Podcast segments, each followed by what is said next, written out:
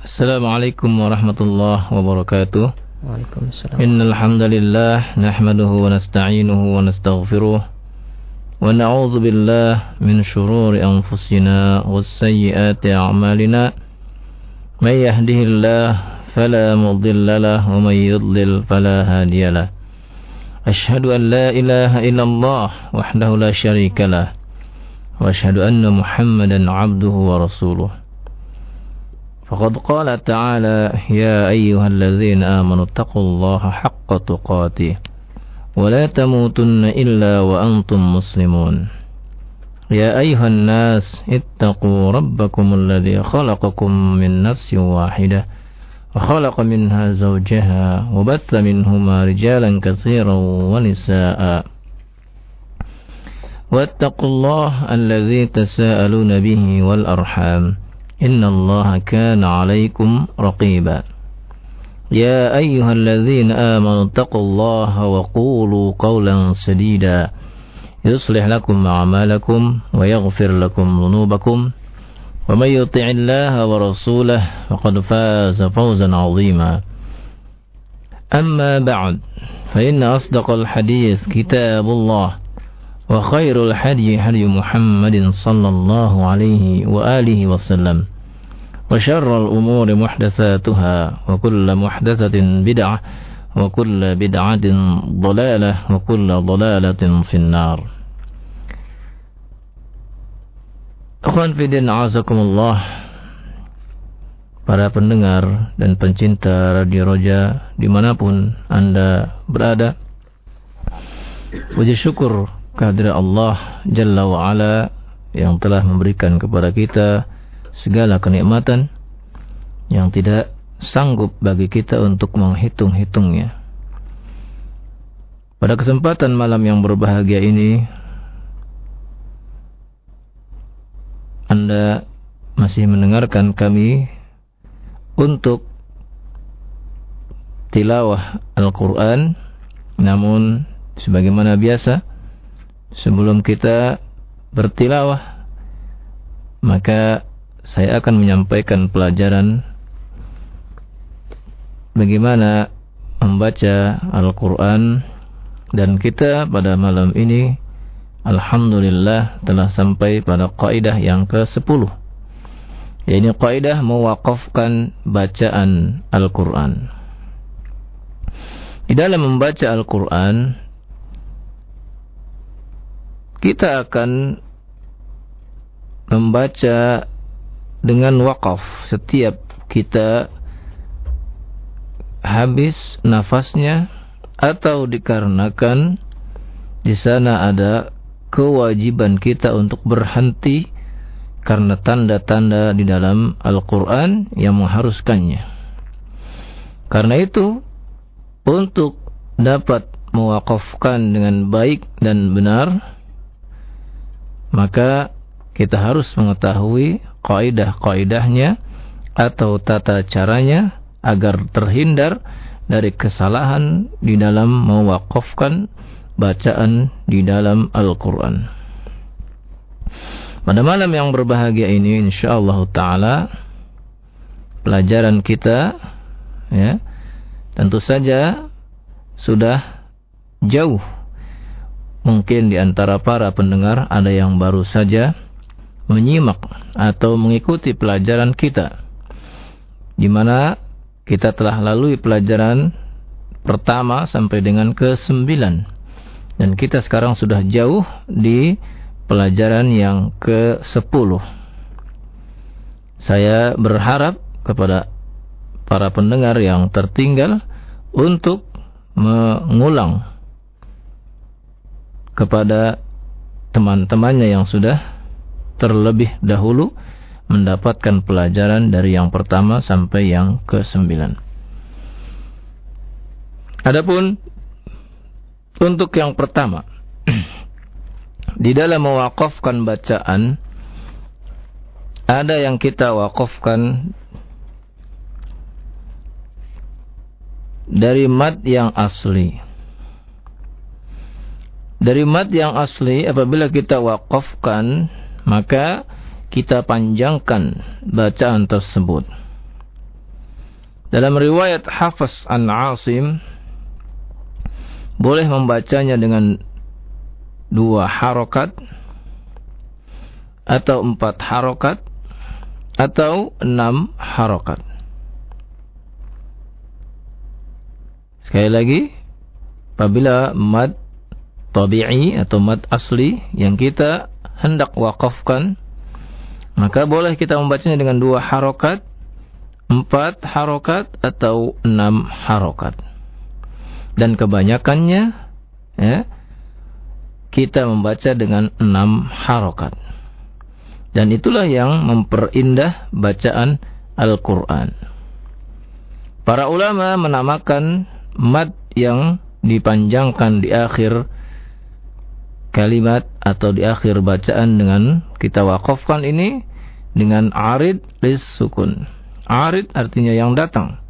Lis sukun untuk sukun untuk diwakafkan. Saya akan contohkan pada surah Al-Fatihah terlebih dahulu. Maka surah Al-Fatihah ini yang terdiri dari tujuh ayat semuanya diakhiri dengan mat tabi'i yang kita wakafkan atau kita sukunkan lalu menjadi mad arid lis sukun.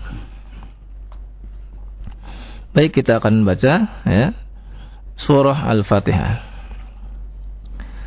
أعوذ بالله من الشيطان الرجيم Ketika kita membaca Ar-Rajim maka kita wakafkan dan ini pun dinamakan arid lis sukun. Kita mulai dari ta'awud ini ya mad arid lis sukunnya.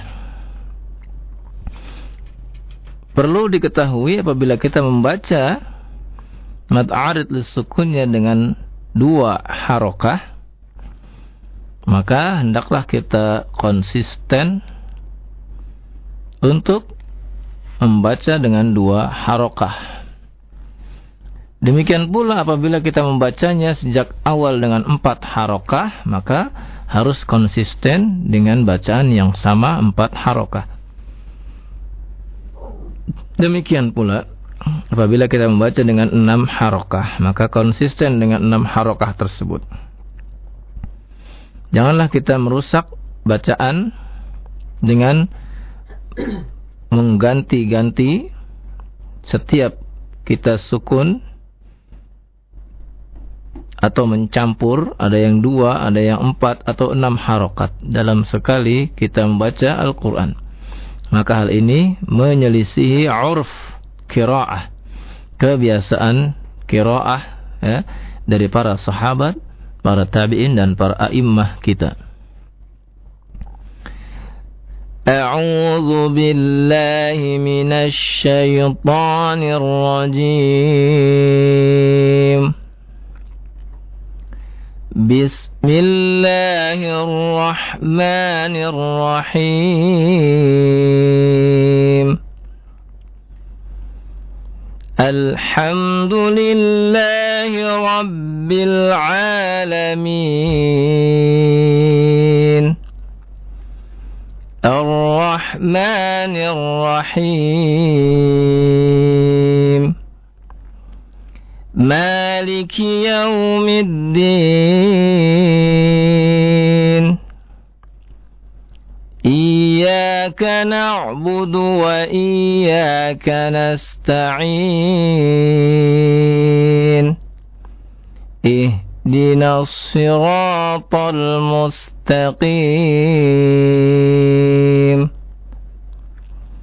صراط الذين أنعمت عليهم غير المغضوب عليهم ولا الضالين.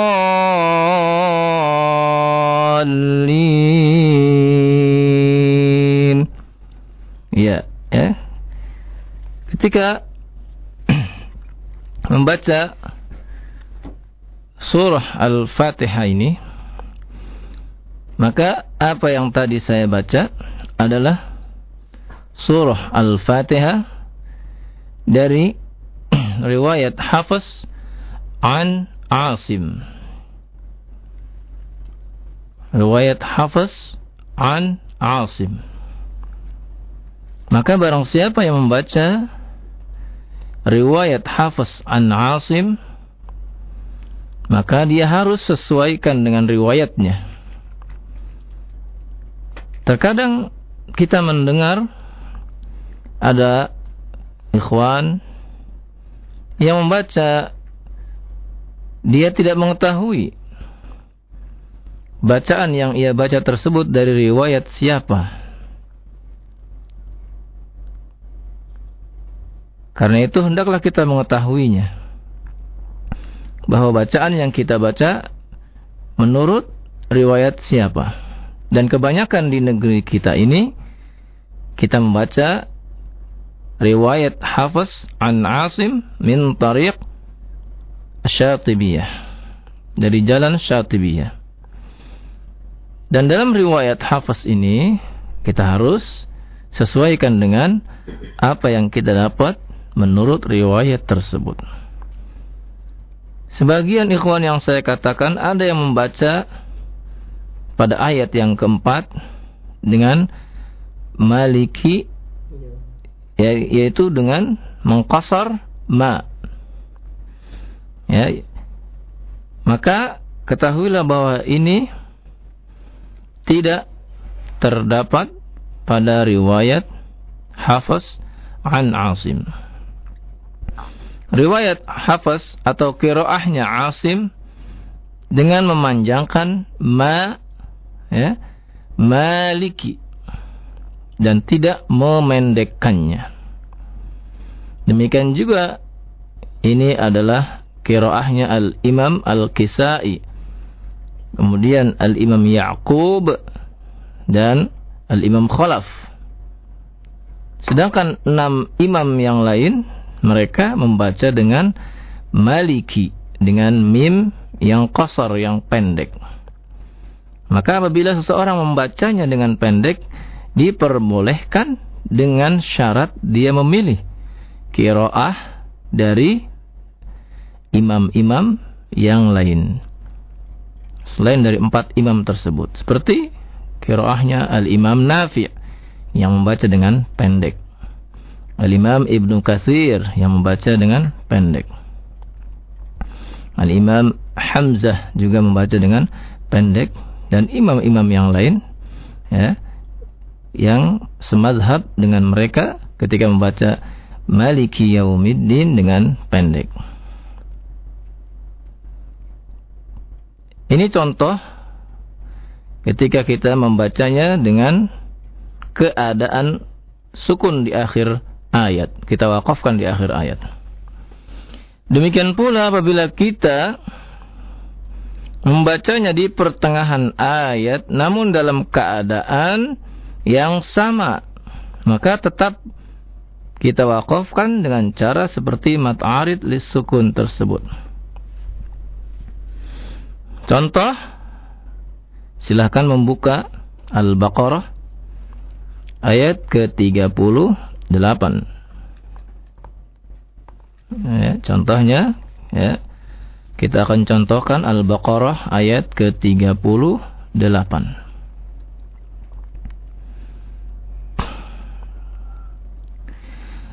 Qulna bitu minha jami'a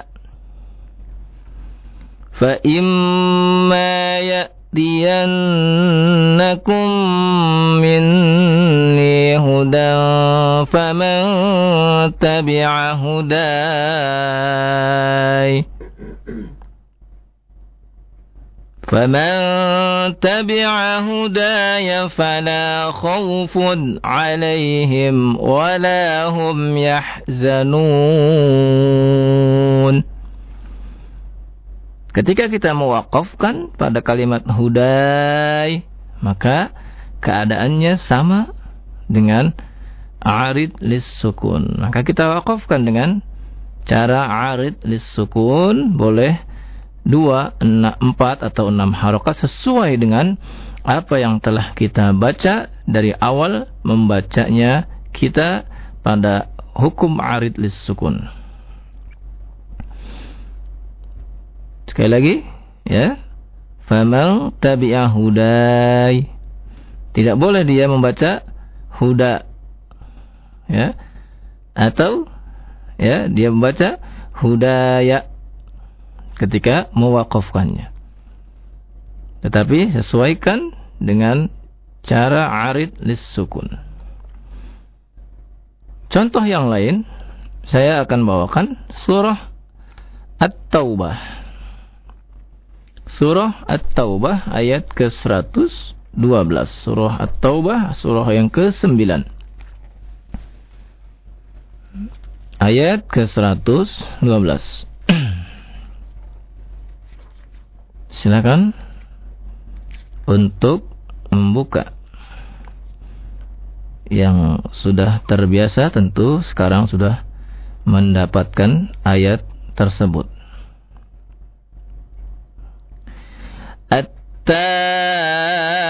التائبون العابدون الحامدون السائحون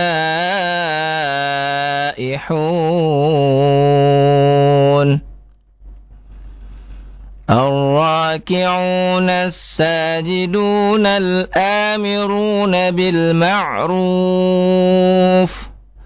والناهون عن المنكر والحافظون لحدود الله وبشر المؤمنين Ya, di sana sengaja saya wakafkan ya sampai tiga kali ya. Pertama pada as-saihun kita wakafkan. Dan kita mendapatkannya ketika wakaf, maka bacaan tersebut adalah arid lisukun. Kemudian bil ma'ruf juga arid lisukun. Kemudian lihududillah juga arid lissukun. Inilah mewakafkan bacaan cara yang pertama yang harus kita ketahui ketika di akhir bacaan yang kita hendak wakafkan atau kita sukunkan. Baik itu wakaf karena akhir ayat atau karena akhir dari nafas kita ketika kita membacanya. Maka kita harus mengetahui caranya tersebut dengan jalan bertalaki, belajar langsung kepada ustadz, langsung kepada guru.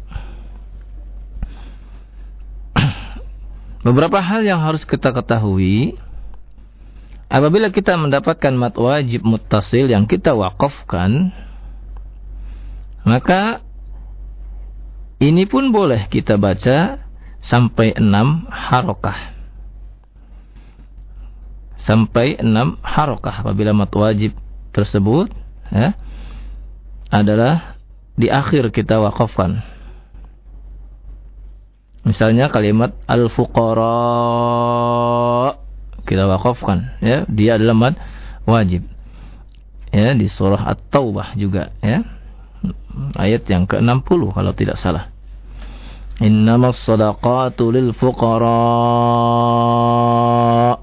Kita wakafkan di sana maka kita boleh jadikan dia mat arid lis, lis sukun. Berbeda dengan mat jais munfasil. Apabila mat jais munfasil hendak kita wakafkan, maka kembalilah dia kepada hukum asalnya yakni mat tabi'i. Ya. Kembali kepada hukum asalnya yakni mat mat tabi'i.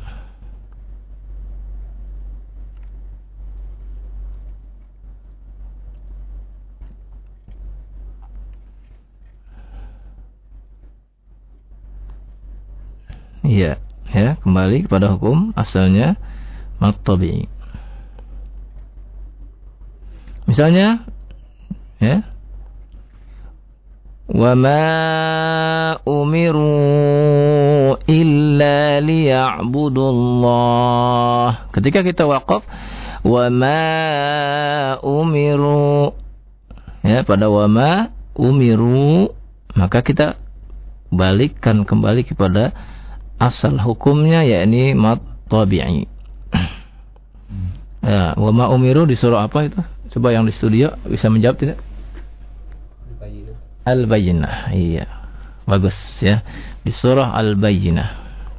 Ya. Ayat yang berapa? Yang keempat. Yang ke?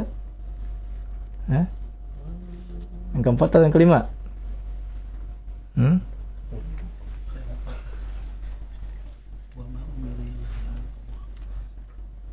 Yang kali? Kali? Kelima. Ya. Ya.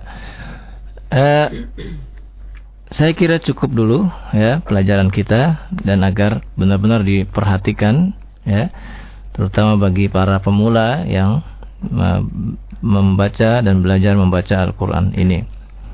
Dan ini bagi yang baru mendengar tentunya merupakan pelajaran yang ya, sangat penting ya khusus bagi yang baru belajar ya agar mendapatkan faedah bagaimana mewakafkan bacaan tersebut.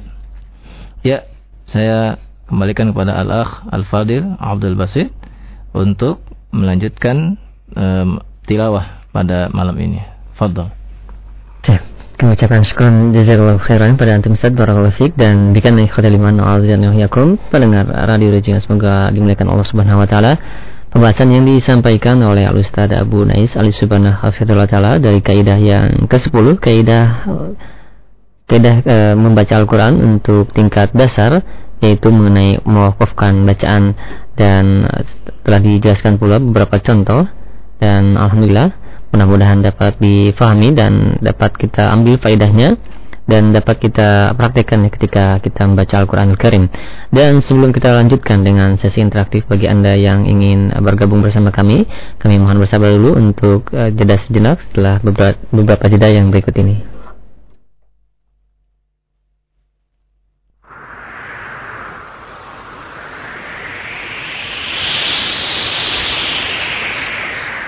فقد قال رسول الله صلى الله عليه وسلم مثل المؤمن الذي يقرأ القرآن الذي يقرأ القرآن وهو ماهر به مع السفرة الكرام البررة. والذي يقرأه وهو شاق عليه ويتتعتع فيه وهو شاق عليه فله أجران. Rasulullah Shallallahu Alaihi Wasallam bersabda, Perumpamaan seorang mukmin yang membaca Al-Quran dengan mahir adalah bersama malaikat yang mulia lagi dekat dan orang yang terbata-bata dan kesulitan di dalam membaca Al-Quran maka baginya dua pahala. Roja 756 kHz للذاكرين والذاكرات إذاعة القرآن الكريم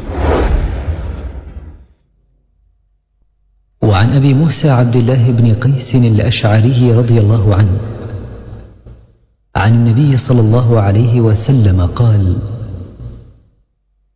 إن الله تعالى يبسط يده بالليل ليتوب مسيء النهار ويبسط يده بالنهار ليتوب مسيء الليل حتى تطلع الشمس من مغربها. Sesungguhnya Allah subhanahu wa ta'ala selalu membuka tangannya di waktu malam untuk menerima taubat orang yang melakukan kesalahan di siang hari dan Allah membuka tangannya pada siang hari untuk menerima taubat orang yang melakukan kesalahan di malam hari. Adakah manusia hidup tanpa dosa? Adakah manusia hidup tanpa kesalahan? Adakah manusia hidup tanpa pernah berbuat maksiat? manusia hidup tanpa dosa, tanpa pernah berbuat maksiat? kecuali para nabi dan para rasul karena mereka dijaga Allah apa yang anda rasakan dirasakan setiap insan yang mukmin apa yang anda rasakan dirasakan setiap orang yang bertauhid قل يا عبادي الذين أسرفوا على أنفسهم تقنطوا من رحمة الله إن الله يغفر الذنوب جميعا إنه هو الغفور الرحيم Bukan Anda yang mengalami itu satu-satunya. Bukan Anda yang mengalami itu satu-satunya. Semua orang. Semua kita pernah terjebak dalam kesalahan. Pernah terjebak dalam kesalahan. Semua kita pernah mengukir biografi yang gelap dalam hidup kita. Inna Allah yaghfiru dhunuba jami'a Innahu huwal ghafurur rahim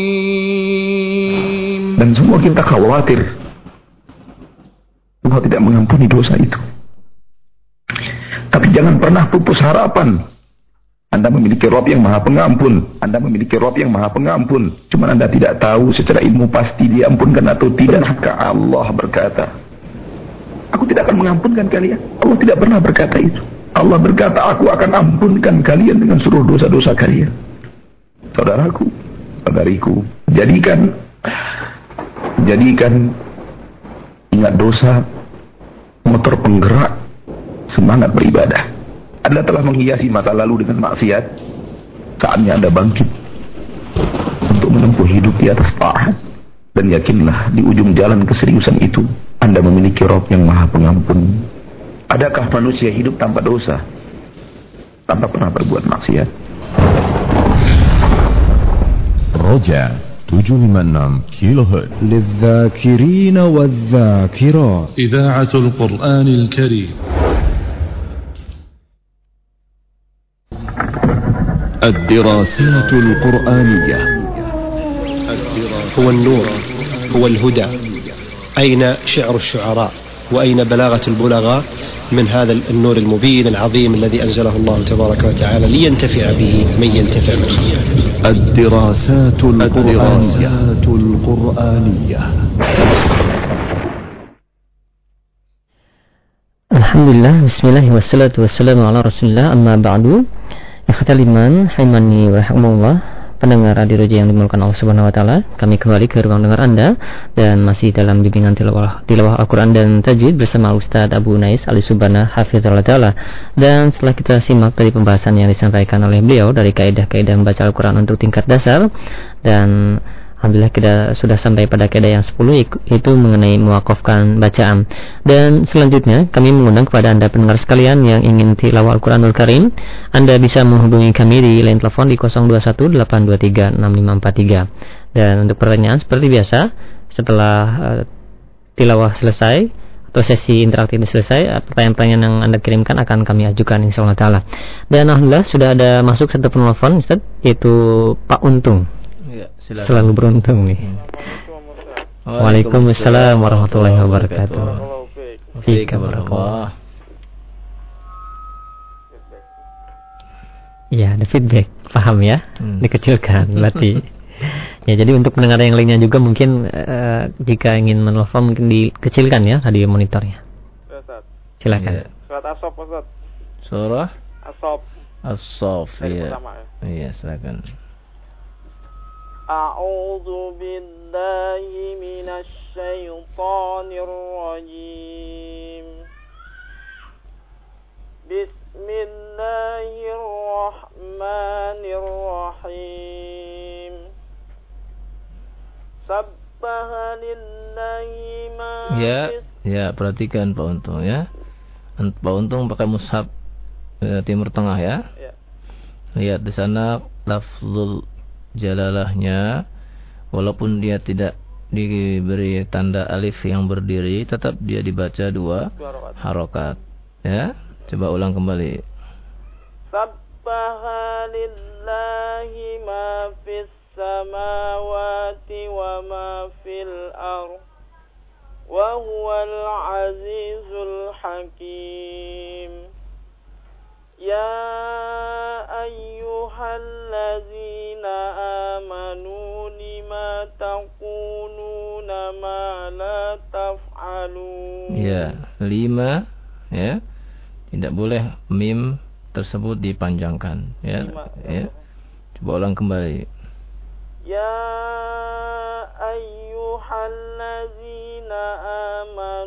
lima taquluna ma la taf'alun Kabura maqtan Ah, mana qalqalahnya Pak Untung? Kabura maqtan indallahi Perhatikan ya.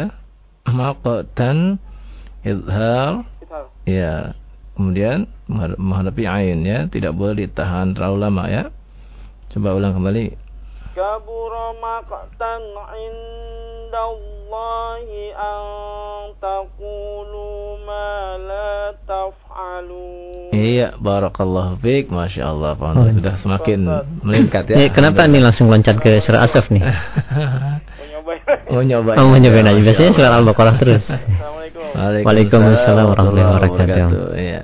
Bagus ya. Makin bagus bacanya ya. Ya, alhamdulillah. Walaupun udah pindah ke apa surah yang lain ternyata ya alhamdulillah ya. Ya, mudah-mudahan lebih baik. Mungkin lagi. sedang dihafal nih suratnya. Tapi ya syukran jazakallahu khairan kepada Pak Untung yang berada di Pondok Ungu. Terima kasih banyak atas partisipasinya. Dan selanjutnya bagi Anda pendengar yang lainnya silahkan yang ingin bergabung bersama kami di line telepon di 021 823 6543. Ya, halo. Halo, Assalamualaikum warahmatullahi wabarakatuh. Waalaikumsalam warahmatullahi wabarakatuh. Ini langganan kedua Pak Supriyono ya. Iya. Silakan Pak Supriyono. Iya. Alhamdulillah. Surat apa ini ya? Ah, masih yang kemarin do- do- yang kemarin ah, surah Al-Baqarah ayat ke-8. Iya, silakan. أعوذ بالله من الشيطان الرجيم ومن الناس من يقول Ya, Pak آمنا Supriyono. ب- Ah, kembali saya ingatkan ya. Ya. Nun sukun bertemu dengan apa? Iya. Bertemu- Hukumnya apa itu? Idgham, idgham bi bi gunnah. Nah, gunnahnya tunjukkan gunnahnya ya. Iya. Coba ulang kembali ya. ومن الناس من يقول آمنا بالله وباليوم الآخر وما هم Ya, بمؤمنين kembali kembali kembali ya. Ya, mim sukun bertemu dengan apa? Mbak Ba. Apa hukumnya? Ifa Safawi Ustaz Ya, ikhfa Safawi syafawi. Dengan gunnah tidak? dengan guna Ustaz Iya, dengan gunnah. Berarti ya dua haro Dua dua harokat. harokat kembali. Coba ulang kembali ya. ومن الناس من يقول آمنا بالله وباليوم الآخر وما هم بمؤمنين Nah, begitu ya. Pak Sufran ya. Teruskan. يخادعون الله والذين آمنوا وما يخدعون إلا أنفسهم وما يشعرون في قلوبهم مرض فزادهم الله مرضا ولهم عذاب أليم بما كانوا يكذبون Iya, cukup Pak Sufyan ya. Iya, jadi Pak Sufyan harus ingat setiap yang ikhfa, idgham bi gunnah, eh, ikhfa syafawi ya. Maka perhatikan baik-baik ya dengan dua harokat. Ya, nanti pelajaran itu ada pada eh, pelajaran berikutnya insyaallah ya. Saya, Ada pertanyaan? Ada sedikit Ustaz. Iya, silakan. Ya saya ingin bertanya lagi dengan seorang salah seorang ustaz gitu. Mm-mm. Ya, Mungkin dia bagus. jenggot panjang jadi alergi. Siapa? Melihat jenggot panjang dia melihatnya udah alergi dulu nggak mau saya ber, membaca di depan hadapan beliau terus seandainya ada salah tolong minta dibenahi Hmm. beliau udah mundur duluan saya awan saya nggak bisa Karena ngelihat antum berjenggot gitu. Karena melihat jadi di sini kendalanya seperti itu makanya belum ketemu orang yang, yang tepat Ustaz. siapa? Ya, saya minta doanya Ustaz supaya cepat ketemu orang yang tepat Ustaz. Oh gitu ya ya. Tapi bukan antum kan yang alergi dengan jenggot kan? anak termasuk yang mau melihara jenggot Ustaz. Alhamdulillah ya. ya, ya, Iya. Ya, terima kasih untuk iya. untuk nasihatnya. Iya. Assalamualaikum warahmatullahi Waalaikumsalam warahmatullahi wabarakatuh. Silakan Iya. Ini pembahasan alergi jenggot tadi ya. Jadi uh, ketika dia ingin bertalaki seorang hmm. guru, mungkin gurunya tidak berjenggot. Dianya berjenggot. Jadi udah don duluan lihat yang berjenggot saat. Wah, kayaknya lebih hebat yang berjenggot padahal baru mau belajar saat ya. Atau sebaliknya gitu ya. Iya. Ada yang mau belajar begitu melihat eh, pengajarnya berjenggot alergi. Iya. Padahal dia eh, eh, mungkin ya belum apa namanya memahami ya dalam ahkam diniyah secara keseluruhan. Ya, mudah-mudahan Allah Subhanahu wa taala berikan hidayah kepada saudara-saudara kita yang uh, masih merasa uh, khawatir atau atau ketakutan karena tercemari pikirannya, benaknya oleh uh, uh, oleh hembusan-hembusan dari barat ya yang ingin mendiskreditkan uh, dinul Islam ini. Ya Allah musta'an. Ya, saya syukuran jazakallahu khairan pada Pak, uh, Pak Supriyono ya yang berada di Jakarta dan sudah memiliki sedikit nada saja ya. Kita dengar itu ya. Alhamdulillah ya. Dan sudah memahami sebenarnya hukum-hukum tajwid dan ya. mungkin agak dipraktekannya lebih sering saja ya. Iya, karena perlu pembiasaan. Pembiasaan, iya. betul. Dan selanjutnya masih kami beri kesempatan bagi Anda pendengar sekalian yang ingin bergabung di belakang Pak Supriyono silahkan di 021 823 6543 ya. Halo. Halo. Ya, terputus. Kami beri kesempatan kembali kepada Anda pendengar sekalian yang ingin tilawah Al-Qur'anul Karim yang kami serahkan kepada Anda surat atau ayat berapa saja yang Anda ingin bacakan di line telepon di 021 823 6543. Ya, halo. Assalamualaikum. Waalaikumsalam warahmatullahi wabarakatuh. Sebelumnya mohon maaf Pak dikecilkan radio monitornya ada feedback. Ah, dengan Ahi Tarmizi Tanjung Pinang. Oh, Tanjung iya. Pinang Riau ya? Ya. Ahi Tarmizi ya. Tarmizi ya. Ini sudah yang berapa kali ini Pak? Suara Al-Baqarah nih Pak. Ah iya suara Al-Baqarah ya. sudah ke, yang berapa kali Bapak nih bisa bisa masuk ke sini Pak?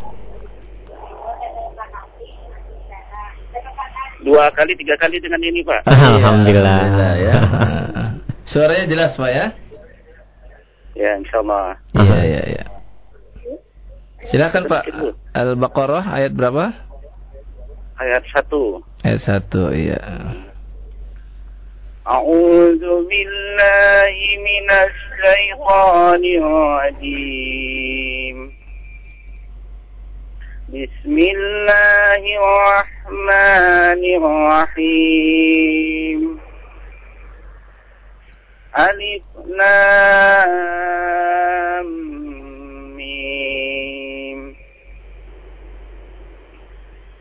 ذلك الكتاب لا ريب فيه هدى للمتقين Ya, perhatikan Pak, pada lafaz fihi ya, Bapak tentukan pilihannya mau berhenti atau mau menyambung ya. Ya, jangan dipanjangkan seakan mau berhenti tapi kemudian disambung ya sehingga kelebihan matnya pada fihi tersebut ya. Coba ulang lagi, Pak. Zalikal kita Zalikal kita la raiba bagi hudan lil للمتقين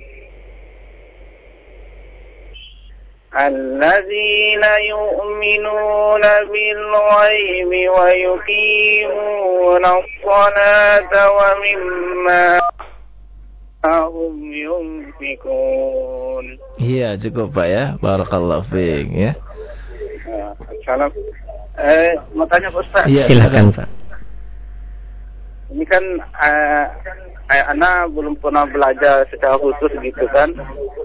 Nah, cuma dengan orang tua dulu. Nah, jadi apakah saya bacaan saya itu berdosa gitu kan? Nah, karena kadang belajar pun sedikit, tapi beli buku pernah. Nah, jadi kita itu pelajari sedikit kan. Nah, iya. Dan mohon doa Pak, uh, semoga iwan-iwan kita udah ada katanya keman uh, mengadakan guru gitu kan.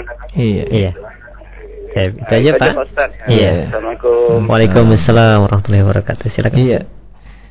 Eh, Alhamdulillah Bapak sudah belajar kepada orang tua ya. Berarti Bapak dalam membaca Al-Qur'an sudah pernah belajar ya. Dan alhamdulillah bacaannya pun ya bagus ya.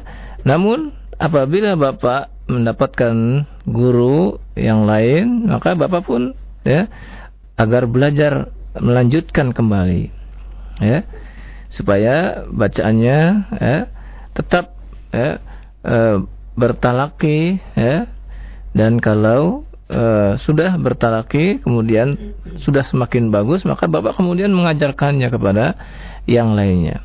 Dan begitulah seterusnya Al-Qur'an ya akan diwariskan dari generasi ke generasi dan semoga di tempat Bapak mudah-mudahan ada yang e, bisa mengajarkannya.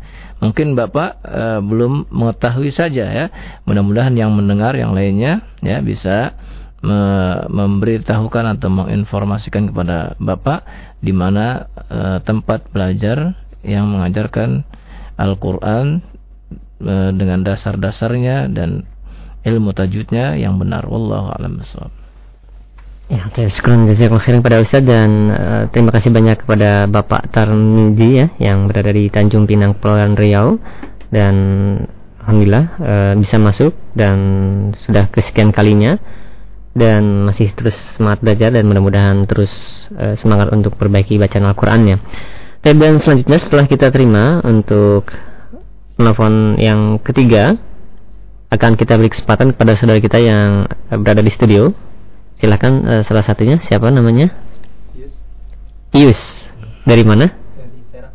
Dari Serang Dari ya. Serang, Ya, silakan Pak Ius. Dari Banten ya? Serang Banten. Hmm. Oh iya.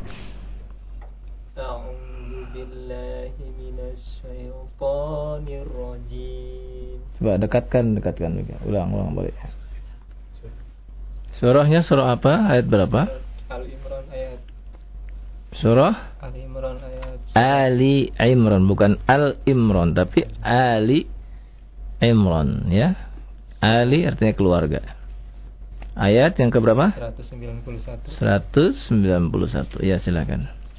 A'udzu billahi minasyaitonir rajim. Coba ulang kembali, uh, praktekkan benar-benar syiddahnya, tasydidnya. أعوذ بالله من الشيطان الرجيم. الذين يذكرون الله قياما وقعودا وعلى جنوبهم. Ya, perhatikan huruf qaf ya. Huruf qaf walaupun dia berharokat tetap menampakkan sifat tafkhimnya ya, sifat isti'la'nya ya. Coba diulang kembali, jangan uh, membaca qaf pada makhraj kaf sehingga terbaca tarkik atau tipis. Coba ulang kembali. الذين يذكرون الله قياما وقعودا وعلى جنوبهم. وقعودا idgham bi بغنة dua harakat coba diulang kembali وقعودا وعلى جنوبهم. ويتفكرون في خلق السماوات والأرض ربنا ما خلقت هذا باطلا Ya, perhatikan lagi ya, huruf ta juga ya adalah tafkhim ya walaupun dia berharokat kasrah tetap ditunjukkan isti'la'nya coba ya ربنا ما خلقت هذا باطلا coba ulang kembali ربنا ما خلقت هذا باطلا سبحانك فقنا عذاب النار Iya, cukup ya. Barakallahu fiik ya. Iya, Ya, bagus bacaannya bagus ya. Tinggal memperhatikan bagaimana eh, eh, sifat-sifat hurufnya yang lazim ya, seperti isti'la yang merupakan eh, memang yang melahirkan sifat tafkhim ya, huruf qaf walaupun dia dalam keadaan kasrah, demikian huruf ta walaupun dalam keadaan kasrah dia tetap menampakkan sifat isti'lanya atau menunjukkan sifat tafkhimnya ya. Ya, kasih jazakallahu khairan pada Al-Akh Iyus ya, yang berasal dari Serang. Mungkin Antum sengaja datang ke sini dari Serang, ah? Iya, ngobrol. Dan selanjutnya silakan eh, kepada pendengar sekalian kami beri kesempatan kembali di line telepon di 0218236543 dan sudah ada Pak Hasan yang berada di Kalibata. Silakan Pak Hasan. Assalamualaikum warahmatullahi wabarakatuh. Waalaikumsalam Assalamualaikum warahmatullahi wabarakatuh. Yang baca surat Al-Baqarah ayat 26. Surah Al-Baqarah ayat 26. Iya, Pak ya? 26 ya. Silakan, Pak. A'udzu billahi minasy syaithanir rajim. الله لا يستحيي أن يضرب مثلا ما Coba perhatikan Pak ya. Eh, antara huruf yang isti'la dengan yang istifal ya, Bapak jangan sampai tercampur ya. Seperti ayyad riba ya. Jangan Bapak membaca ya-nya tersebut sudah terfokus kepada huruf dot yang isti'la sehingga e, me menjadikan ya tersebut menjadi tafkhim. Ayyob yot jadinya ya. Seharusnya ayyob riba. Coba diulang kembali Pak. Inna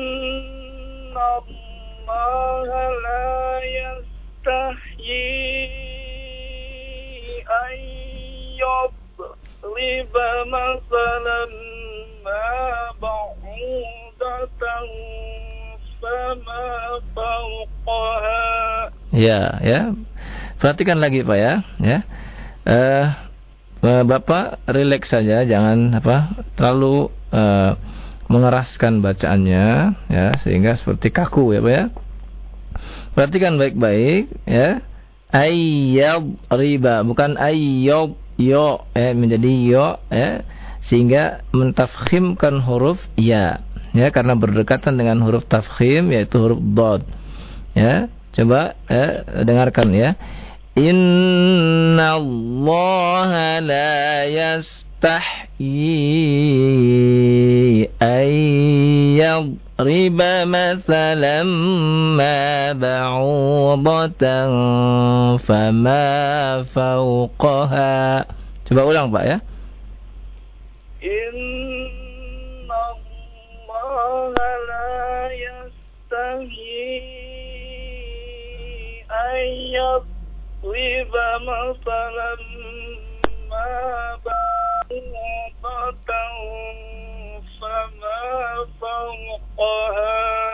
Ya lanjut فأما الذين آمنوا فيعلمون أنه الحق من ربهم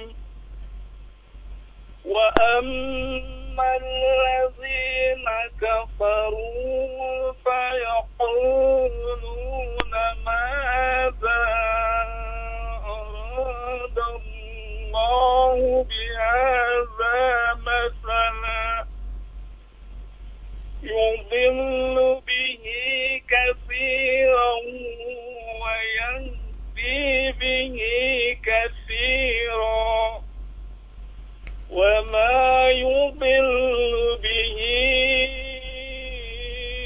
إلا الفاسقين Ya cukup Pak ya Iya Mudah-mudahan Bapak masih tetap belajar ya Pak ya Ada pertanyaan Pak? Ya, cukup. Cukup Waalaikumsalam Waalaikumsalam warahmatullahi wabarakatuh. Iya. Silakan Ustaz. Alhamdulillah ya eh, Bapak siapa yang namanya? Pak Hasan. Pak Hasan ya sudah baca ya sudah berusaha.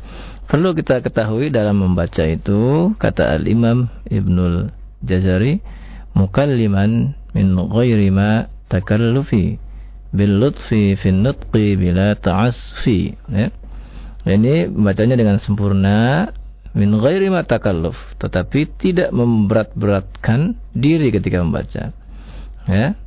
Bil lutfi fi nutqi dengan lutfi dengan lembut dalam ucapan membaca Al-Qur'an tersebut.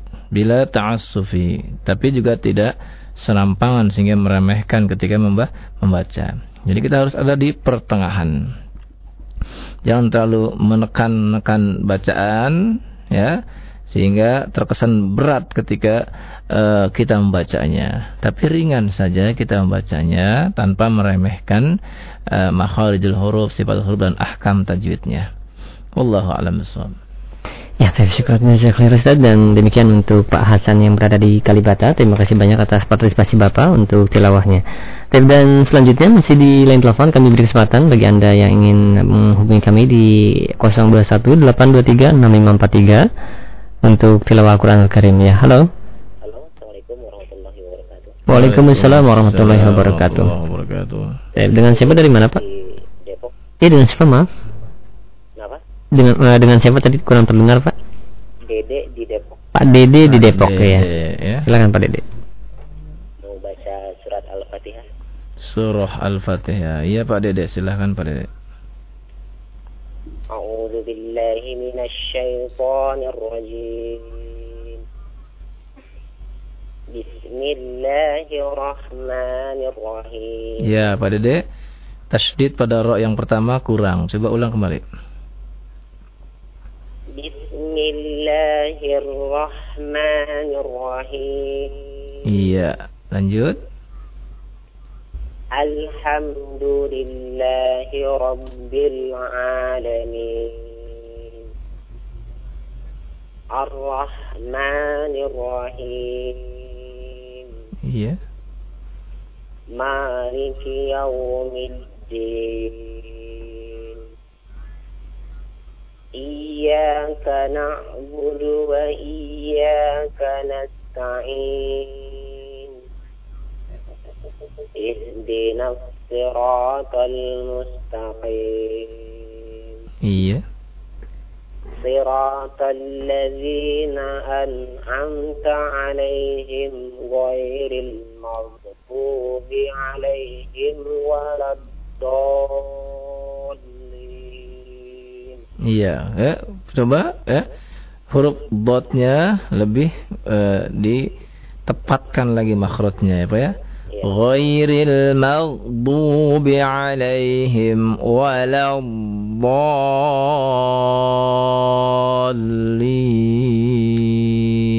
Coba ulang lagi ghairil غير المغضوب عليهم ولا الضالين Iya, cukup bagus Pak ya bacanya Pak ya. Sudah jadi imam di mana Pak? Kenapa? Sudah jadi imam di mana? Masjid mana? Belum, Pak. Biasanya kalau surat Al-Fatihah berarti suka jadi im- jadikan imam ya. iya, bagus Pak ya. Mau nanya, Ustaz. Ada pertanyaan, silakan ya. Ini masalah wakaf di surat Atin atau surat Al-Asr gitu. Iya, surah Atin atau ila kadang mendengar imam. Oh, wal asri ya ya. Iya. Surat wal asri ya. Suka berhenti di ila, maksudnya yang lebih utama di akhir ayat atau di ila itu. Iya, cukup itu Pak ya. Itu. Iya. Ya, barakallahu fiikum. Iya. Ketika kita membaca wal asr innal insana lafi khusr ya maka cukup kita baca seperti itu illal ladzina amanu terkadang ya ada yang membaca sampai illa ya dia sengaja membaca seperti itu agar tidak lupa saja ya tidak lupa kalau yang ia baca itu adalah surah al al asr ya jadi yang utama tetap membaca di akhir di akhir apa? Di akhir ayat. Ya, di akhir ayat. Walaupun kalau dia membaca sampai illa itu tidak apa-apa boleh. ya kemudian dia ulangi dari illa wallahu a'lam bishawab Ya, terima kasih jazakallahu untuk Ustaz dan demikian untuk Pak Dede ya yang berada di Depok. Terima kasih banyak atas partisipasinya. Dan selanjutnya kita beri kesempatan satu orang kembali ya di studio yang terakhir ya. Setelah itu kita beralih di pesan singkat dan Masya Allah ini Ustaz banyak sekali pertanyaan yang masuk ini. Uh. ya, tapi silakan uh, satu orang. Siapa? Nama sebutkan surat dan ayat berapa ya? Imam uh, surat Al-Baqarah ayat 283 iya 284 atau 83 83 iya. أعوذ بالله من الشيطان الرجيم وإن كنتم على سفر ولم تجدوا كاتبا فرهان مقبوضة فإن أمن بعضكم بعضا فليؤدي الذي اؤتمن أماتنا Ya, lihat, perhatikan baik. Ya, salah membaca salah arti ya. Ulang kembali. Fal yu'addil ladzi fal yu'addil ladzi tu fal yu'addil ladzi tumina amatanahu ya, ya, ya. fal yu'addil ladzi tumina amanatahu. Coba ulang lihat. Lihat dengan seksama ayatnya فَلْيُؤَدِّ الَّذِي tu Ya, ulang. فَلْيُؤَدِّ الَّذِي تُؤْمِنَ أَمَاتَنَهُ ya, wal ya, ya, terbalik. Ya, terbalik. Dengarkan baik-baik ya. فَلْيُؤَدِّ الَّذِي تُؤْمِنَ أَمَانَتَهُ وَلْيَتَّقِ اللَّهَ رَبَّهُ Coba فليؤدي الذي تؤمن أمانة Ya cukup cukup ya cukup antum nanti murajaah lagi ya iya ya eh, masih mungkin eh, Qurannya terlalu kecil ya ada yang besar ya iya nah ya silakan yang lain ya ya mungkin satu lagi silakan silakan yang lain eh. Antum bawa Qurannya kekecilan ya. Ya, Pak siapa? Ah, ya, Pak Syekh Bahar. Syekh Bahar ya. maju antumnya maju ke depan. Maju sedikit. Ya. Ya, lautan ya. Surah Al-Isra uh, surah ke-17 ayat 1 tadi. Surah ke-17 ya. Surah uh, Bani Israel ya. أعوذ بالله من الشيطان الرجيم. بسم الله الرحمن الرحيم. سبحان الذي أسرى بعبده ليلا من المسجد الحرام. ليلا من المسجد الحرام إلى المسجد الأقصى الذي باركنا حوله ah. Ingat berhenti. Gak kuat. Ah. Kalau kita sudah tahu kita nggak kuat, maka berhenti sesuai dengan cara berhentinya. Ya, haulah. Ya, seperti itu ya. ليلا من المسجد الحرام إلى المسجد الأقصى الذي باركنا حوله لنريه من آياتنا yeah. إنه هو السميع البصير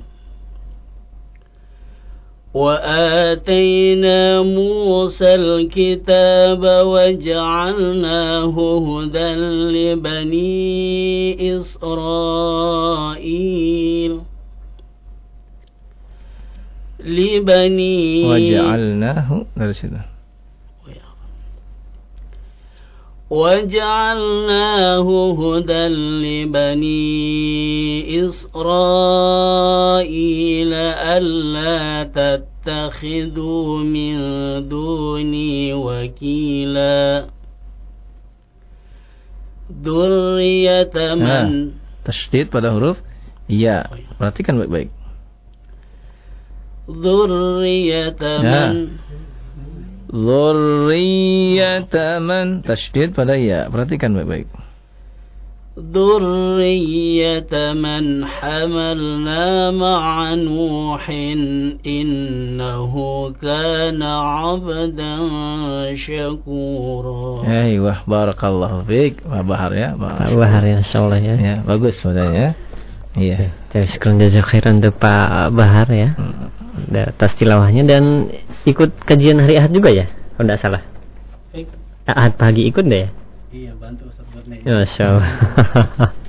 Udah jadi asisten. iya nih. jadi asisten harusnya udah udah ngajar nih Ustaz. Iya, Iya. iya. Sama nih. Masya Allah. Ya, ya, syukran jazakumullah khairan kepada antum semua pendengar sekalian yang sudah bergabung bersama kami dan eh, pada ikhwah yang sudah di studio juga yang eh, sudah tilawah Al-Qur'anul Karim. Tapi dan selanjutnya kita akan beralih ke pesan singkat dan ini masya Allah banyak sekali pertanyaan sudah eh, masuk dan mungkin tidak akan cukup ya waktunya untuk eh, mengangkat semua pertanyaan dan akan kami angkat mungkin pertanyaan-pertanyaan yang insyaallah taala uh, berhubungan dengan pembahasan kita di kesempatan malam hari ini saja. Tapi yang pertama Ustadz ada pertanyaan dari Abdullah yang berada di Bogor. Ustadz apakah benar uh, satu ayunan dalam membaca mad itu sudah masuk ke dalam dua harokah walaupun dibacanya uh, cepat? Satu ayunan. ya. Iya, satu ayunan. Misalnya mungkin satu gelombang suara atau gimana ya? Eh, ayunannya panjang atau pendek? Ini kan berbeda-beda. Kalau Mungkin seorang ya dibacanya dengan cepat berarti satu Eh, eh, pendek berarti ya. miqdarul harakah, ukuran harakah. yakni ketika kita membaca diukur dari uh, harakah ketika kita mengucapkan satu huruf. Misalnya a satu huruf, berarti satu harakah. Kalau dua harakah berarti a a begitu. A a. Itu dua harakah. Berarti kalau kita gabungkan menjadi a itu berarti sudah dua dua harakah ya. Jadi kita ukur eh, dengan eh, apa namanya zauk kita dengan insting kita. Itu harokahnya. Ya. Bukan eh, ukuran harokah dengan gelom Gelombang. gelombang. Karena eh, relatif ya ada yang eh, yang membaca gelombangnya panjang ada yang gelombangnya cepat ya nah, itu relatif jadi ukurannya diukur dari eh, zaman dia mengucapkan dalam satu harokahnya, satu gerakannya. Ya, kalau gerakannya eh, eh, demikian, maka ukuran yang dua harokatnya demikian, seterusnya empat dan enam harokatnya demikian. Ya, begitu. Wallahu alam. Ya, sekarang jazakallahu khair Ustaz atas atas jawabannya dan selanjutnya masih bisa singkat ada pertanyaan Ustaz bagaimana dengan eh, kalimat di surat Al-Fatihah pada ghairil maghdubi alaihim waladdallin itu sebelum bacanya lebih baik diwakafkan ataukah diwasalkan Ustaz? Hal ini dilihat dari maslahat si pembaca.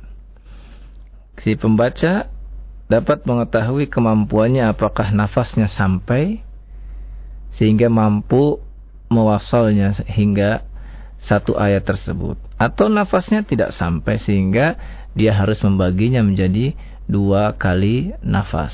Ya dilihat dari maslahatnya. Ya, ya dan hal ini diperbolehkan. Misalnya kalau dia ingin menyambung ya dengan satu kali nafas ya kita contohkan صراط الذين أنعمت عليهم غير المغضوب عليهم ولا الضالين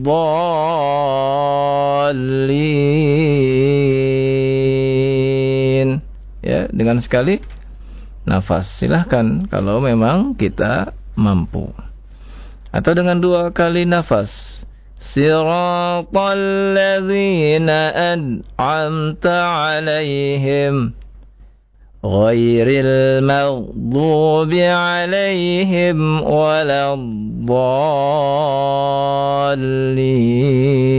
الضالين silahkan ya tidak ada masalah Allah pada an'amta alaihim kalau diwakafkan boleh nafas ya Ustaz ya boleh boleh ya, ya. Ya, terima kasih khairan Ustaz atas jawabannya. Dan selanjutnya ada pertanyaan dari Pian yang berada di Gunung Putri.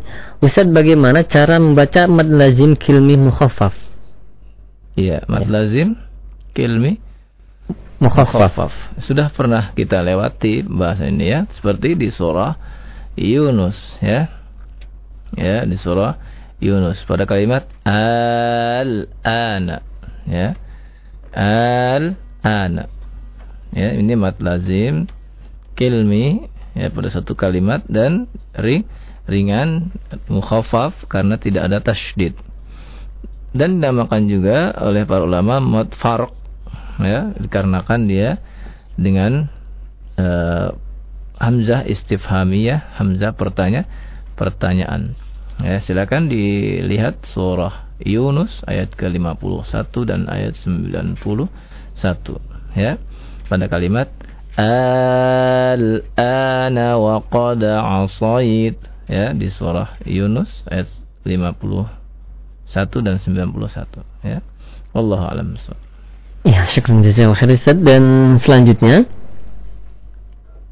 ya ada pertanyaan. Ustaz bagaimana cara membaca yang benar di dalam Al-Qur'an surat Al-Ahqaf ayat ayat yang keempat Ustaz surah Al-Ahqaf surah ke 46 ya. Eh, para para pendengar silakan membuka terlebih dahulu Al-Ahqaf ayat yang surah ke-46 ayat yang keempat.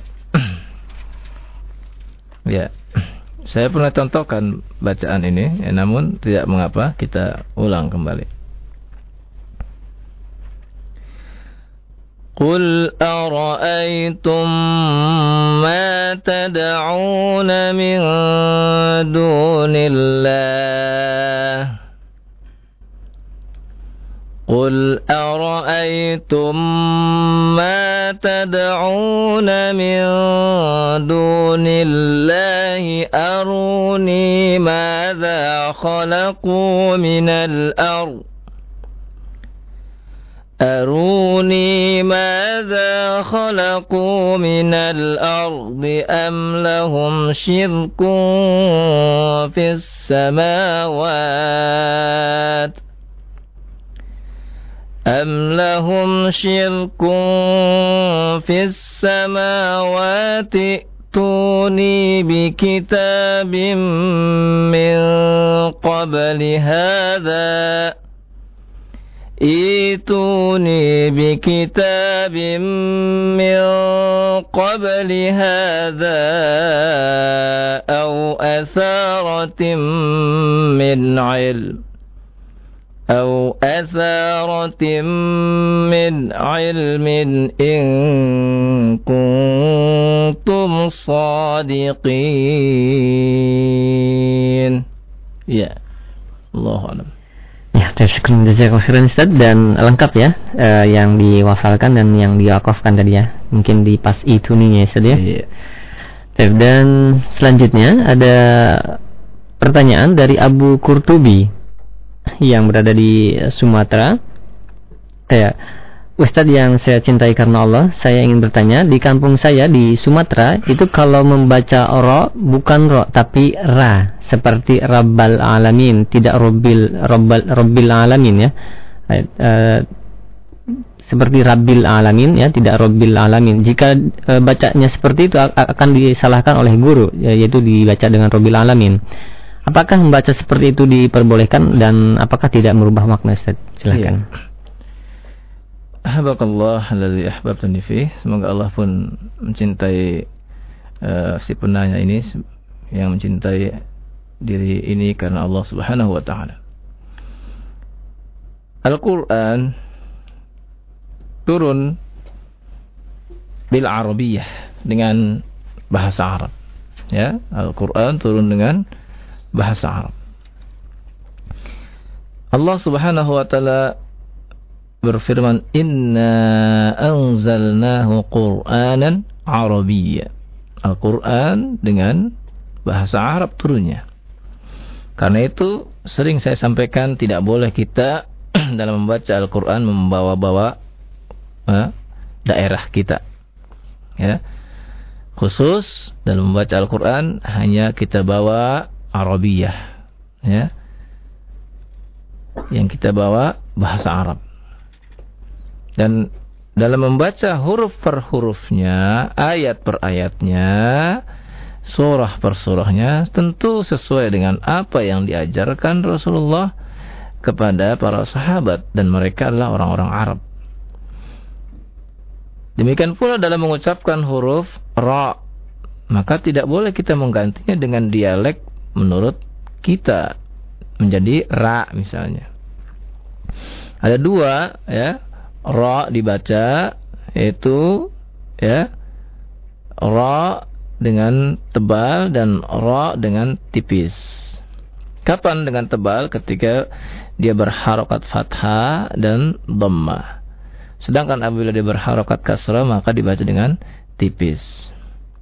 Demikian juga apabila dia dibaca dengan imalah maka dibaca dengan tipis. Ya. Maka ya, kalau kita melazimkan semua ro dibaca dengan ra dengan tipis, maka ini perlu dipertanyakan membaca dengan riwayat siapa. Ya. Membaca dengan riwayat siapa? Apabila tidak ada riwayatnya yang menjelaskan bacaan tersebut, maka ketahuilah orang tersebut telah mengada-ada dalam membaca Al-Qur'an dan telah salah dalam membaca Al-Qur'an. Dan kalau dia memaksakan orang bahkan menyalahkan orang yang bacanya tidak sama dengan dia, maka kesalahannya lebih fatal lagi karena dia mendakwakan ajaran dalam membaca Al-Quran dengan ajaran yang salah dan menyesatkan dalam membaca Al-Quran terhadap orang yang tidak mengikuti bacaan seperti dia. Ya, karena itu sekali lagi hendaklah kita bertalaki ya dalam membaca Al-Quran kepada seorang guru yang benar. Yang benar, yakni yang telah belajar kepada orang-orang yang e, mengikuti bacaan Rasulullah Sallallahu Alaihi Wasallam. Dengan demikian maka kita akan selamat dalam membacanya sesuai dengan apa yang pernah diturunkan oleh Allah Jalla wa'ala. Karena Al-Quran ini turun kepada mereka bangsa Arab, maka kita pun harus mengikuti kaidah dalam membacanya sesuai dengan kaidah-kaidah lughah Arabiyah. Wallahu a'lam bishawab. Ya, sekarang jazakallahu khairan atas jawabannya dan mudah-mudahan dapat difahami bagi penanya. Dan selanjutnya ada beberapa pertanyaan senada di antaranya dari Al-Akh Mus'ab Syamil yang berada di Pluit Jakarta Utara. Itu yang bertanya, Ustadz, bagaimana cara membedakan antara mad wajib muttasil dan mad jaiz munfasil yang tidak mengerti bahasa Arab? Apakah bisa berpatokan pada huruf akhiran hamzah atau alif? Ya. Pertama, kalau kita nggak ngerti maka belajar. Ya. Belajar bagaimana mengerti ya, yang kita pelajari. Beda arti muttasil dengan munfasil. Muttasil artinya bersambung. Munfasil artinya terpisah. Ini harus kita bedakan. Apa maksudnya muttasil yaitu bersambung dalam satu kalimat. yakni ada hamzah yang masih dalam satu kalimat. Kalimat apa? Maksudnya kalimat dalam bahasa Arab. Ya, kata dalam bahasa Arab seperti fuqara'u Nah, ini kata dalam bahasa Arab itu tidak bisa dipisahkan. Maka kita ketahui bahwa fuqara'u itu adalah wajib ya, matnya wa, wajib karena muttasil karena masih bersambung dalam satu kalimat. Sedangkan yang munfasil, yang jais munfasil itu terpisah. yakni hamzahnya di awal dari lain kalimat. Misalnya bima unzila bima unzila maka di sana ada hamzah tetapi bukan dalam satu kalimat. Ini perbedaan yang jelas dan nyata ya bagi siapa-siapa yang mau memikirkannya. Wallahu alam. Ya, terima kasih jazil khairan Ustaz atas jawabannya dan mudah-mudahan bagi penanya dapat difahami ya. Dan ini uh, pertanyaan ini banyak ya mengenai mad jaiz dan mad wajib ini. Dan selanjutnya ada pertanyaan yang berasal dari Hanif yang berada di Cikarang. Ustadz Barakallahu Fikum. Fika barakallahu.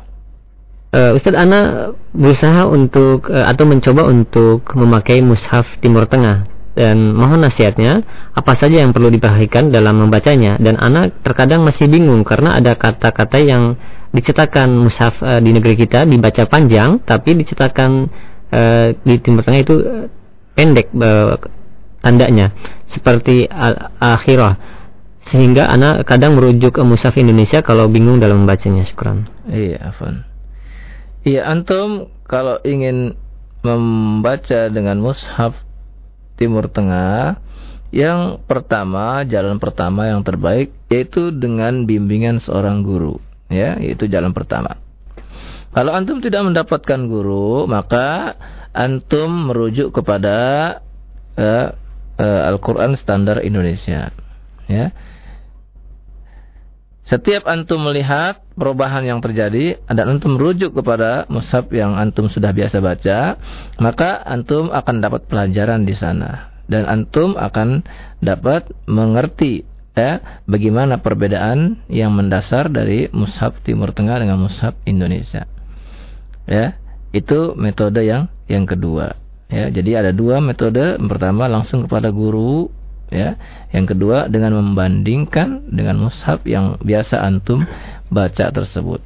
Dan yang ketiga apabila antum mentok juga tidak ada uh, kepastian bacanya yang benar atau yang mana yang pas, maka antum harus pergi ke majelis ilmu ya dan bertanya uh, lebih jauh lagi tentang masalah tersebut. Ini apabila yang pertama antum tidak dapati atau tidak antum lakukan yaitu kepada guru. Ya, dan antum melakukan langsung kepada yang kedua, tahap yang kedua yaitu membandingkan dengan mushaf. Kalau antum mentok tidak bisa uh, me menemukan jawabannya maka antum harus ke majelis ilmu dan meminta petunjuk yang benar. Wallahu alam. Ya, baik, syukur jazakallahu khairan atas jawabannya. Dan selanjutnya ada beberapa pertanyaan senada di antaranya dari Jajang yang berada di Karawang dan Hafsah yang berada di Cikul Baru. Ustadz mohon dijelaskan bagaimana cara mengucapkan huruf ghain dan sode. Ini ditulis go ya. Jadi kalau go ini mungkin huruf ghain dan iya. uh, sode. Iya. Ini menulisnya dengan huruf go. Mungkin dijelaskan juga itu huruf yang belum berharokah ya. Iya. Go ini. Ya, kalau disebut huruf berarti eh, dia adalah nama dari huruf tersebut, yaitu ghain, ya, huruf ghain, ya. Demikian juga huruf sad, ya, itu nama huruf, ya.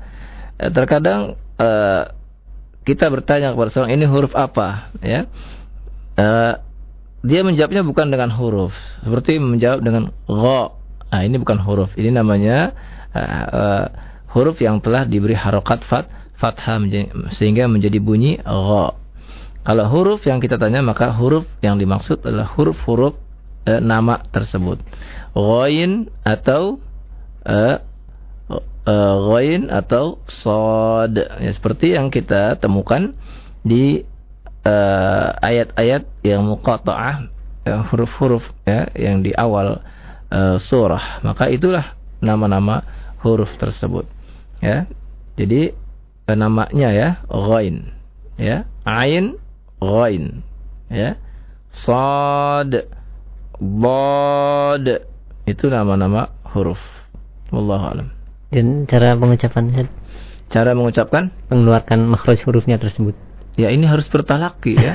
Kalau eh, kita jelaskan memang agak uh, agak simpang siur nanti ya. Jadi yang jelas yang pertama harus tahu makhrajnya terlebih dahulu. Ya huruf ghain ya uh, makhrajnya ya adana adna'uhu ghainun kha'uha sebagaimana dijelaskan oleh al-Imam Ibnu Jazari ya adnahu ghainun kha'uha ya yakni di tenggorokan yang paling dekat ghainun kha'uha yaitu keluar huruf ghain dan huruf kha. Ya. Nah, kita telah dapat ilmu dari uh, uh, Nazam Ibnu Jazari tersebut bahwa ghain dari uh, adnal halaq dari uh, tenggorokan yang paling dekat. Ya. Maka kita keluarkan dari sana. Nah, bagaimana prakteknya? Tentu kepada seorang guru ya. Seperti kita mensukunkan huruf ghain. Al. Ya. Jauhkan dari qalqalah. Ya. Jauhkan dari qalqalah. Dan angkat lisannya yang menunjukkan bahwa dia huruf isti'la. Ini tersering terjadi ketika seorang membaca, dia tidak mempraktekkan dengan benar. Seperti dia membaca ghairil maqdu. Nah, akhirnya dia baca agak ke depan sehingga masuk kepada huruf qaf makhrajnya dan ini keliru. Atau dia berikan sifat qalqalah ghairil maghdu ini pun keliru ya. Nah, karena itu harus benar-benar eh, bertalaki kepada seorang ustadz, kepada seorang guru agar tepat dalam mengucapkan makhraj ghain tersebut. Wallahu a'lam. Ya, saya syukur jazakallahu khairan pada Ustaz atas jawabannya dan mudah-mudahan dapat difahami bagi penanya. Dan selanjutnya ada pertanyaan terakhir Ustaz ya kesempatan malam ini karena waktu yang tidak cukup. Ada pertanyaan dari Abdullah yang berada di Renggiang, Sulawesi Barat. Ya Ustadz bagaimana cara membaca surat Al-Baqarah ayat yang ke-256 khususnya pada kalimat uh, minal ghai ya itu kalimat uh, qad tabayyana rusydu minal ghai Ya, apakah uh, ketika kita akan mewakafkan di kalimat tersebut dibaca panjang atau arid lisukun Ustaz? Iya. Tidak dibaca panjang dan tidak juga arid lisukun, ya. Karena tidak ada yang menunjukkan dia harus dibaca panjang, ya. Apalagi dia dibaca dengan arid lis lisukun. Maka dia keadaannya adalah huruf yang bertasdid seperti biasa. Ya. Huruf yang bertasdid seperti biasa. Ya. Saya bacakan ya. La ikraha fid din. Qad tabayyana ar-rusydu minal ghayy. فمن يكفر بالطاغوت ويؤمن بالله فقد استمسك بالعروة الوثقى فقد استمسك بالعروة الوثقى لا انفصام لها Wallahu sami'un alim. Ya, kita baca minal ghai ya, dengan tasdidnya ya dan tidak kita panjangkan ya. Wallahu alam. Ya, sekarang jazakallahu khairan Ustaz atas jawabannya dan mudah-mudahan dapat difahami pada penanya yang berada di Sulawesi Barat dan uh, pendengar yang lainnya. Tapi dan pertanyaan tadi merupakan pertanyaan terakhir Ustaz dan mungkin ada satu kesimpulan untuk menutup acara kita di kesempatan malam ini silahkan. Ya alhamdulillah ikhwan fiddin, akhwat fillah yang berbahagia ya. Pelajaran kita sudah masuk kepada pelajaran yang ke-10 yang artinya antum semakin mahir ya dalam tata cara membaca Al-Qur'an ini. Maka di sana ada langkah yang harus dilakukan yaitu membiasakan. Membiasakan membaca Al-Quran. Terus terang saja, saya dapat mengetahui orang tersebut biasa membaca Al-Quran atau tidak biasa membaca Al-Quran. Mudah sekali. Apabila saya bertanya kepada orang tersebut, buka surah kada wa kada. Lalu dia mencarinya di Al-Quran langsung eh, eh, sulit untuk menemukannya dan kebanyakan eh, akhirnya melihat kepada daftar isi. Saya sudah tahu eh, ini orang sudah tidak biasa membaca Al-Qur'an. ya. Dan itulah yang banyak terjadi. Ini sering saya ingatkan ya, mengapa kita ya tidak takut dengan firman Allah Subhanahu wa taala. Ketika pada yaumul qiyamah Rasul kita sallallahu alaihi wasallam mengeluhkan kita umatnya ya. Wa qala rasulu ya rabbi inna qaumi ittakhadhu hadzal qur'ana mahjura. Kaumku menjadikan Al-Qur'an ini ya sebagai yang dihijrahkan yang dijauhkan. Ya itulah yang kita lihat sekarang di zaman ini. Ya karena itu mudah bagi saya mengetahui orang ini rajin membaca Al-Quran atau orang ini eh, jarang membaca Al-Quran. Cukuplah kita tanya ya silakan baca surah ya misalnya surah Maryam. Kemudian dia langsung membukanya apa? Membukanya daftar isi. Ah berarti dia memang orang yang jarang baca Al-Qur'an. Ya. Kalau yang sudah biasa tentu dengan mudah dia uh, membukanya dengan sekali buka atau dua kali dia sudah dapat menemukan surah Maryam tersebut dan mudah kemudian mencari ayat-ayatnya. Ya. Dan yang sangat memprihatinkan buat saya ya itu terjadi bukan dari orang-orang awam bukan tapi terjadi juga pada orang-orang yang merupakan aktivis aktivis dakwah ya aktivis dakwah ya mohon maaf mungkin ada juga yang jadi panitia-panitia dakwah ya mereka seperti itu ya Jangan lupakan diri sendiri. Ya. Ini ya, yang saya lihat. Jangan lupakan diri sendiri. Antum silahkan menghadiri majlis taklim di mana pun antum ingin sukai. Ya. Tapi ingatlah, ya, diri kita, isi diri kita dengan wirid-wirid Al-Quran setiap harinya. Ya Eh, programkan untuk diri kita. Kita mau menghatamkan Al-Quran apakah satu bulan sekali atau lebih cepat lagi 20 hari sekali atau lebih cepat sekali uh, lebih cepat lagi dua minggu sekali. Itu harus diprogramkan supaya kita menjadi orang yang dekat kepada Allah Subhanahu wa taala dengan kalamnya, dengan Al-Qur'annya. Sehingga kita dengan mudah apabila kita mengikuti pelajaran dari seorang ustadz dari seorang syekh, mudah kita mengetahui ayat-ayat tersebut. Ini adalah motivasi buat diri saya sendiri dan juga para pendengar sekalian agar meningkatkan ilmiah kita ya, meningkatkan uh, pemahaman kita terhadap din yang mulia ini.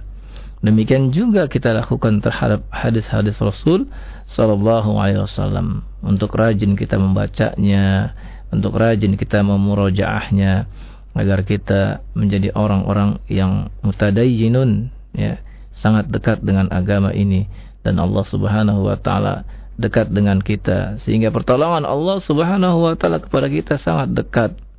Ketahuilah terkadang Allah lambat menolong kita karena kitanya tidak dekat kepada Allah Subhanahu wa taala. Tetapi kalau kita dekat kepada Allah, maka Allah akan cepat untuk menolong kita. Demikian yang dapat saya sampaikan. Wallahu a'lam bishawab. Wa ilaihil marji'u wal ma'ab. Ala nabina Muhammadin wa ala alihi wa sahbihi wa sallam. Subhanaka Allahumma wa bihamdik. Asyhadu an la ilaha illa anta astaghfiruka wa atubu ilaik. Wassalamualaikum warahmatullahi wabarakatuh.